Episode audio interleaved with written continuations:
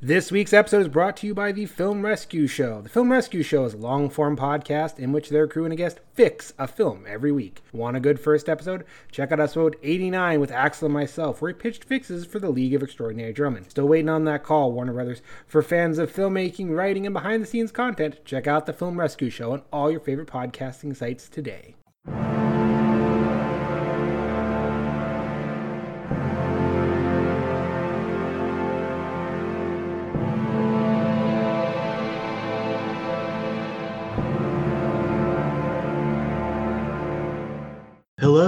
Welcome to Geeks with Shields, your home for all things good and nerdy in this, the darkest timeline. I'm Maxwell Wright, and with me as always is. Lord Commander Ulrich. And no matter how many times we do that, that voice is still going to creep me out a little bit. Uh, you know, I, I get why it creeps you out because you're my brother and you're used to my voice being like this. I'm curious what other people's opinion of my uh, what I call my smooth jazz voice and what Ulrich calls my NPR voice because I like doing it and I would hope that some people would like hearing it. so anyway, how are you doing today, Ulrich? I already know, but I gotta ask contractually. contractually obligated ask. At this current time of recording, I'm good. All right.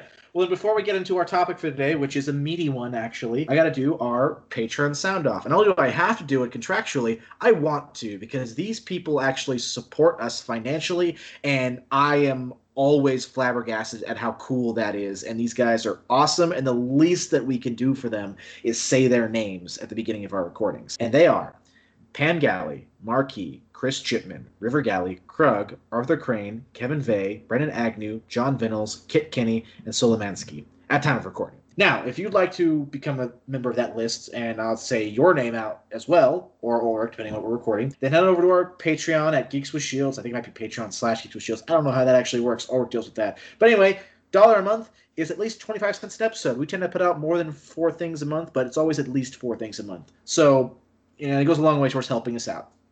But anyway, Ulrich, tell us what our meaty topic is today. All right, this is a good one, and I think will interest a lot of our listeners. We're going to talk about what is the appeal of film criticism. Like, why do we tune in to, you know, watch other people talk about movies? So I have a set of answers, or at least important points, all ready to go, but I don't want to sound like, I don't know, smothering. So since you brought up the topic, because literally behind the scenes, like Ulrich said, "Hey, here are some topics," and I was like, "All right, that sounds good." So Ulrich, what what are your first thoughts when it comes to this uh, particular topic? The main, like, I had to think, like, okay, why do I, you know, go and watch? We're gonna do some plugs here, Movie Bob or Chris Stuckman or Jeremy Jahns, and it's typically because, well, on the surface, because I kind of want to know if this movie is entertaining or not. But a lot of times I'll watch ones of ones I know I'm going to see because like I want to know what they think and then I want to know how it's going to contrast with what I think. So I want to get this one right out of the way uh, immediately. I do not watch a review to figure out what my opinion is. That's very important. And I think anyone who does do that is misusing reviews. And I think any reviewer would tell you that's that's not what you should be doing. But yeah. I will watch a review first of all I like the difference between spoiler and spoiler free reviews because I want a spoiler free review to tell me if I should spend money on this thing, or at least how much money to spend on this thing. Usually, I will figure out if I want to see a movie on my own. Then I'll watch reviews, and if all the reviews are bad, I'm not going to go spend 12 to 14 bucks to see it because I have enough money trouble as it is, and I'm not going to spend that kind of money unless I already know I'm going to be relatively entertained. So again, I'm not saying that like a bunch of bad reviews makes me think the movie's bad, but it will make me think, all right, I'll wait till I can see that for like a dollar. Uh, whereas if all the reviews are really good for something, I'd be like, well, okay, all the people that I tend to trust say this is good, which means that it probably deserves my money. So I will spend this money to go make my own opinion of it. Does that make sense? Yeah, and I'm going to get your thought. Another side effect I've found is a lot of times I will have critics turn me on movies I would did not know were coming out or had no interest in. It's like, okay, they actually made a really poignant argument of why I should see this. I'm going to give it a chance. Well, in a similar vein to that, I've actually had this conversation about spoilers with people before, where spoilers don't actually turn me or don't hurt me at all. There are actually several movies that are among my favorites that I would not have seen if it were not for spoilers. And the example I always use for this is Mother, because the trailers for Mother are terrible, and they were terrible. And literally, my friends and all and I saw the first trailer. We were I don't know what movie we were watching, but we made fun of it because the trailer was so bad, so so bad to the point where I had zero interest to see it. And then I started hearing reviews that were like, "This movie is very divisive," and and some of some of the people I like really liked it. And in the spoiler-free reviews, they were all very vague about it. And I was like, "Well, that's not really enough to convince me that I want to see it." And then I, because I wasn't interested in seeing it, I watched a spoiler review, which revealed the entire trick up Mother's sleeve which was so cool just to hear it. I was like, I'm going to go see that. And I went and saw it in theaters that weekend and loved it, even though I already knew the, the card up its sleeve. So, so yes, sometimes there are cases like what you just described where I generally would not have seen a movie uh, without being turned on to it by some reviewers. There's an episode to be had on spoilers, but we're not here to talk about spoilers. We're here to talk about movie critics. And it's been it's been a thing since I want to say at least the 80s, people have had an interest in movie critics. I mean, Siskel and Ebert had oh, a show for way, way farther, man. We have movie criticism in newspapers going back to like the 30s. So well, that's just thing, but I'm talking like as entertainment media because you and I, I know, are both subscribed to movie review channels solely for the purpose of the entertainment of watching the reviews. Fair enough, which actually gets us to, won't see. Which actually does get us to there is a, a line of demarcation between when we're talking about the review and criticism because these yeah. are kind of separate ideas. And if we're talking about the the appeal of film criticism, then one of the main things that comes to my mind is I'm not a genius. I never claim to be a genius. I never claim to be able to see all angles on something. I am an existentialist, so I believe perspectives are oh, great. Now I'm going to get people who actually know existentialism a lot better than I do. Crit- I'm not a professional. Point is, though, I believe that perspectives are important, and I believe that everyone's perspectives are really shape like what they know and what they think. So when I see a film, I'll use this as a very specific example. When I see a film, I my opinion of it is based on my perspective and my perception and you know my background, my history, and as objective quote unquote as I want to be. Which, by the way, objective criticism doesn't exist. It's a myth it never and it shouldn't even if it could exist it would be not the point so the point is that when i go and then watch other people both people that i generally have similar opinions to and that i generally don't have similar opinions to they are going to expose me to different ways of looking at the thing that i just saw and that allows me to enrich how i think about it and even, even if they I've had similar examples too, where I've watched something and they said what I already felt, but then they give me better language to describe how I'm feeling. Because yep. that's not always an easy thing. So, like, an example of, of both these things, right? Like, Sucker Punch is a great example with me and you, I think, where I thought Sucker Punch was fine. And then I watched a reviewer basically break down exactly what Sucker Punch was doing in a way that I did not consider at all. Basically, that it's a, a movie that hates men, not women, which is what other people think it was. But and it goes into detail about like how it accomplishes this this kind of narrative or this kind of theme and since I, that was a way of looking at it that I had never even considered, it suddenly made me have a different kind of appreciation for what was going on. Or The Matrix, similar thing. I've only just last year become aware of the apparently very well known interpretation of the Matrix as a trans narrative. Yeah, I missed that one too. Yeah, which I should have guessed based on the Wachowski sisters, but I, I just never thought about it because I'm not trans. I have trans friends, but I'm still not trans, so the thought never crossed my head. But now that I have heard that, that is my favorite way to think about the Matrix, and it makes it way more interesting to me. So, yeah, no, I think you kind of know that. I think the reason we have film critics outside the obvious is these are professionals that are better able to dissect and go, hey, did you notice this? And we go, I did notice that, but I didn't quite know what that meant. And now I do. And now I enjoy this product more. What's weird is I have a bad habit though of like I'll I'll think of something and I'll feel a certain way and then I'll watch you know like four or five of my favorite reviewers and like I said they'll give me language to use to describe how I feel but sometimes it means I can't avoid just saying the same things they've said. I try very hard not to do that in recordings because I don't want to like accidentally plagiarize someone.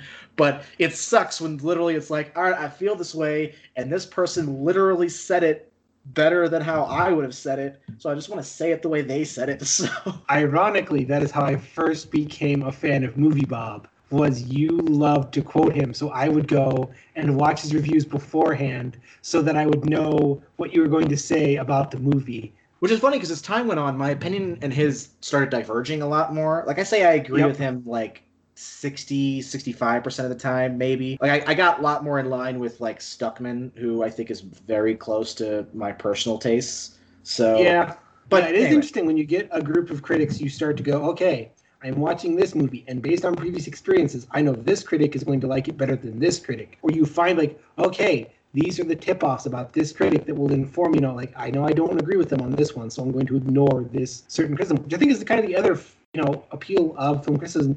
You learn to you know learn what your critics like and don't like, their personal biases, and this better informs you, and I think it makes you a better you know, for lack of a better word, uh, movie con- uh, consumer real quick, you learn to think about.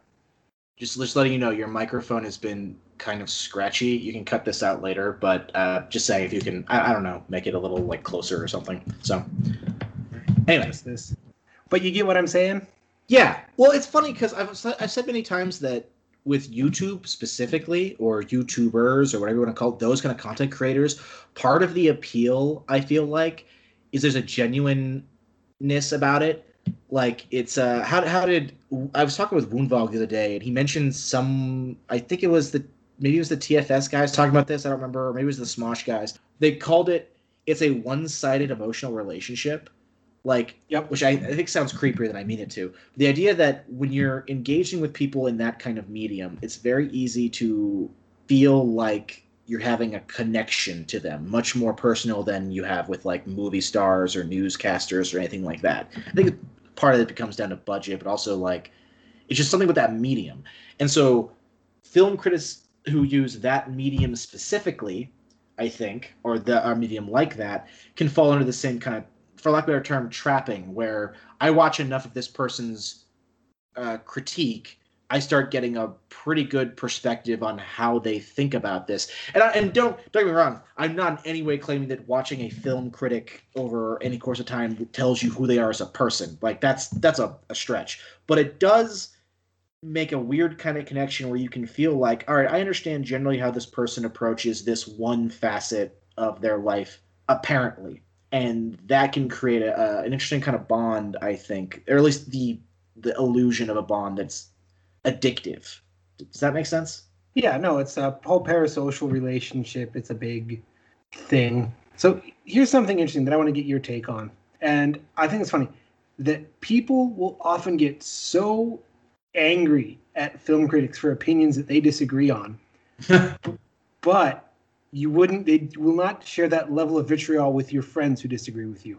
uh I mean, I I'm think- not, I, it hadn't happened to me, but it is something I noticed, and it's interesting, I think. that might come down to the power of anonymity and being True. able to be basically safe from reprisal whereas if i say a stupid opinion in front of you in person you can hit me in the in the arm and be like that sucks so i'm try- i don't know if there's an example really that of that that you know in, in our particular friendship but I, I think i think i know what you're talking about there although the, the fact is that I'm just Here's saying, the if you thing. were a critic online, you have gotten all sorts of shit for you didn't like this movie that I liked. How dare you, sir? You know what's sad about that? I love the uh the Ratatouille speech about criticism, Yep. which I feel like conveys a lot of kind of like what we're talking about, but in a much more digestible way. But one of the cool things about that, there's a little side men- mention. He talks about that good criticism is more risky than bad criticism. You know, when you're defending something new, but bad. But he mentions on this off note that bad criticism is fun to write and fun to read. What I think is interesting about that for this conversation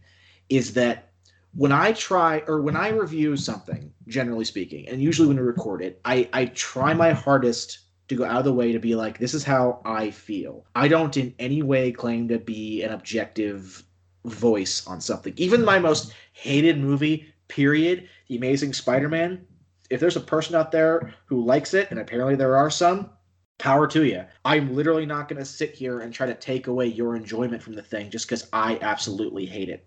But just because I do that doesn't mean I'm always successful and doesn't mean that it's easy. So when you're writing a, a critique of something that you honestly don't like, it's a lot easier, fun, and usually profitable to use very extreme language uh, to use very objective language, saying like this is bad rather than I feel this is bad, which is you know wordy. And when you use that kind of extreme and objective language, it can feel a lot more to the people you're talking to who disagree with you, like like you're arguing over a fact when you're arguing over an opinion, like, and then that leads to a whole nother set of problems there. I mean, there's already the basic problem of you really shouldn't be getting this kind of upset over stuff that is not really that important. Okay, art is actually very important, but yeah, but your opinion on it is not does not the reaction is not equivalent to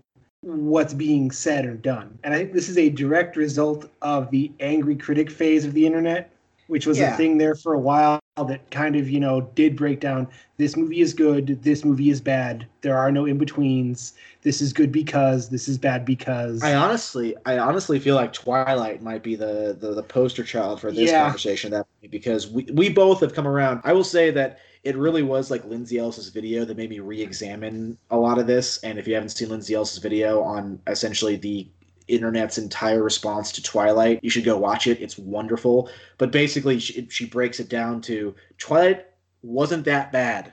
Like, it's not great. It's not good, but it, it wasn't the level of vitriolic terrible it's that the internet bad, treated it as. But it didn't deserve what we did. And a lot of people have pointed out, like, the reason it got shit was because it was for teenage girls. And everyone hates teenage girls because reasons, long, complex, deeply societally ingrained reasons that neither of us are qualified to talk about. Correct. But my point of bringing that up is that even right now, right, I don't like Twilight. I've seen two of the movies. I have read all four of the books. I, so, and I think oh, it's all yeah. not.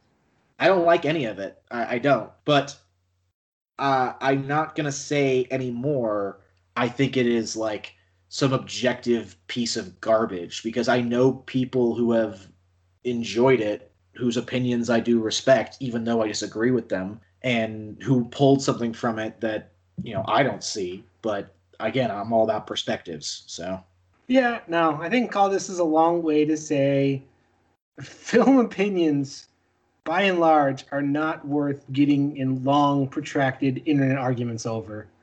Yeah. So that's it's almost like in that regard, I feel like you're taking the appeal of criticism and inverting it and you're making it like the lack of appeal and criticism. Because the appeal, as far as I'm concerned, is in sharing language and sharing perspectives, in figuring out new, enriching ways to uh, enjoy something or even get enjoyment out of tearing apart something. Generally speaking, I'm of the opinion that if you like something, that you can share how much you like it with anybody. But if you don't like it, you don't need to be sharing how much you don't like it with people because I don't want to take enjoyment out of the world. But if you are talking with someone who's a friend and you're both ripping apart something together, then you have pulled enjoyment from something that you both think is bad. That's that's magic. That's freaking magic right there. and and those are like those are good, powerful strengths of criticism. And there's even one we haven't even touched on, which is the ability of criticism to make the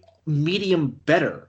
The idea that we only criticize things that we care about, really. Like, if I don't care about the thing, why am I going to waste the energy picking it apart and analyzing it? I'm, I'm not going to. If the reason why I'm so why I hate the Amazing Spider-Man so much is because I love Spider-Man and I love film. I expect better from both those things. So I'm going to pick apart why Amazing Spider-Man is terrible in the hopes that somehow my analysis or my feelings will lead to any future attempts at doing Spider-Man film to not make the same kind of mistakes, you know, which is I guess arrogant. Like I don't I don't honestly think my words are going to get to those people who matter, but you know, putting them in the ether like you're trying to make everything better. It's, it's supposed to be a a positive, incremental, progressive activity, not a destructive one where we just yell at each other and tear each other down.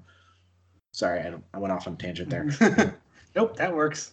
Again, I don't know if we have a collective thesis here. Well, this was literally just supposed to be an exploration of our opinions on on artistic criticism with a focus on film because that's the easiest one for us to wrap our heads around. Like, don't get me wrong, I've I've met some abstract painters who tried to explain modern art to me. Like, I literally mean from like a modernistic school, which is the art that's usually made fun of in movies where it just looks like squiggles and stuff. And I've had them explain it to me, and I get it from like a objective perspective, but I still don't get it, if that makes any sense. Yep.